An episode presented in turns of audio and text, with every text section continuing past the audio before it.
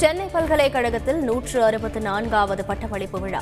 தொள்ளாயிரத்து முப்பத்து ஒரு பேருக்கு பட்டங்களை வழங்கினார் ஆளுநர் ஆர் என் ரவி. தமிழகத்தின் அருமை பெருமைகள் மற்ற மாநிலங்களுக்கும் சென்று சேர வேண்டும். சென்னை உயர்நீதிமன்றத்தில் வழக்காடு மொழியாக தமிழ் வர வேண்டும் எனவும் ஆளுநர் ஆர் என் ரவி பேச்சு.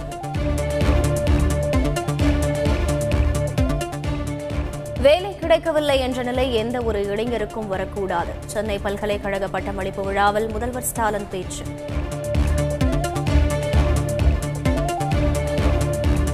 நீட் போன்ற நுழைவுத் தேர்வுகள் மூலம் தனியார் கோச்சிங் சென்டர்கள் கொள்ளையடிக்கின்றன.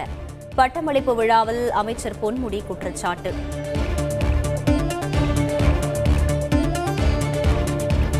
விபத்து நிகழ்ந்த நெல்லை கல்குவாரியில் இரண்டாவது நாளாக மீட்பு பணி முன்னூறு. அடி பள்ளத்தில் கயிறு கட்டி இறங்கிய வீரர்கள்.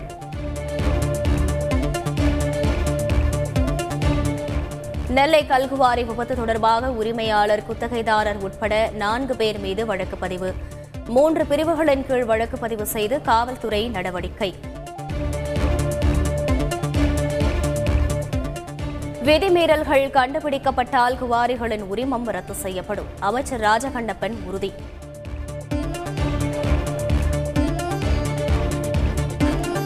நீட் தேர்வுக்கு விண்ணப்பிக்க கால அவகாசம் நீட்டிப்பு. இருபதாம் தேதி வரை நீட்டித்தது தேசிய தேர்வு முகமை.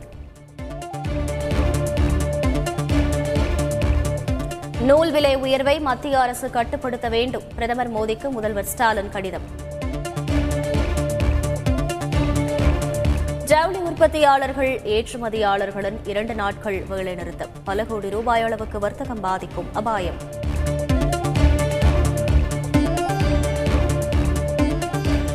நூல் விலை உயர்வை கண்டித்து ஈரோட்டில் ஜவுளி வியாபாரிகள் கடையடைப்பு. இருபத்தைந்து சங்கங்களைச் சேர்ந்த ஜவுளி வியாபாரிகள் பங்கேற்பு.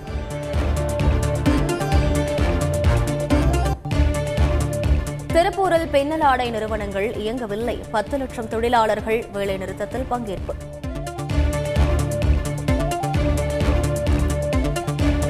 புதுக்கோட்டையில் கஞ்சா விற்பனையில் ஈடுபட்ட எஸ்ஐ மகன் உட்பட ஐந்து பேர் கைது. இருசக்கர வாகனம் நான்கு செல்போன்கள் பறிமுதல். புத்த பூர்ணிமா நிகழ்ச்சியில் பங்கேற்க நேபாளம் சென்றடைந்தார் பிரதமர் மோடி. மாயாதேவி கோவிலில் பூஜை செய்து வழிபாடு.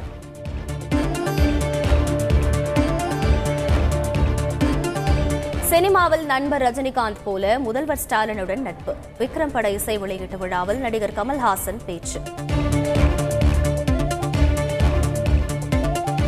காஞ்சிபுரம் வரதராஜ பெருமாள் கோவிலில் விமரிசையாக நடைபெற்று வரும் வைகாசி பிரம்மோற்சவம். பரமபதநாதன் திருக்கோலத்தில் வரதராஜ பெருமாள் வீதியுள்ளார்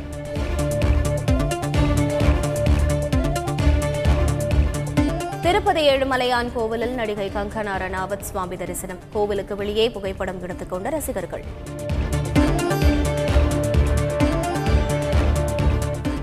மீண்டும் உக்ரைன் வசமானது ரிஸ்கா கிராமம். எல்லை நோக்கி திரும்பும் ரஷ்ய படைகள்.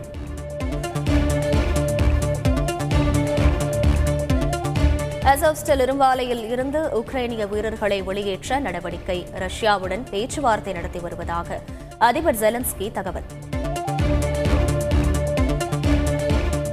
வடகொரியாவில் மருந்து உற்பத்தி நிறுவனங்கள் இருபத்தி நான்கு மணி நேரமும் செயல்பட உத்தரவு. காய்ச்சல் பாதிப்பு அதிகரித்து வரும் நிலையில் அதிபர் கிம் ஜாங் உன் நடவடிக்கை. அமெரிக்காவின் கலிபோர்னியா மாகாணத்தில் தேவாலயத்தில் துப்பாக்கிச் சூடு. ஒருவர் உயிரிழப்பு ஐந்து பேர் படுகாயம். இத்தாலி ஓபன் டென்னிஸ் தொடரின் மகளிர் பிரிவில் மகுடம் சூட்டினார் இஹா. இறுதிப் போட்டியில் துனிசிய வீராங்கனையை வீழ்த்தி அசத்தல். துருக்கியில் நடைபெற்று வரும் உலக மகளிர் குத்துச்சண்டை சாம்பியன்ஷிப் தொடர். நான்கு இந்திய வீராங்கனைகள் காலிறுதிக்கு முன்னேற்றம்.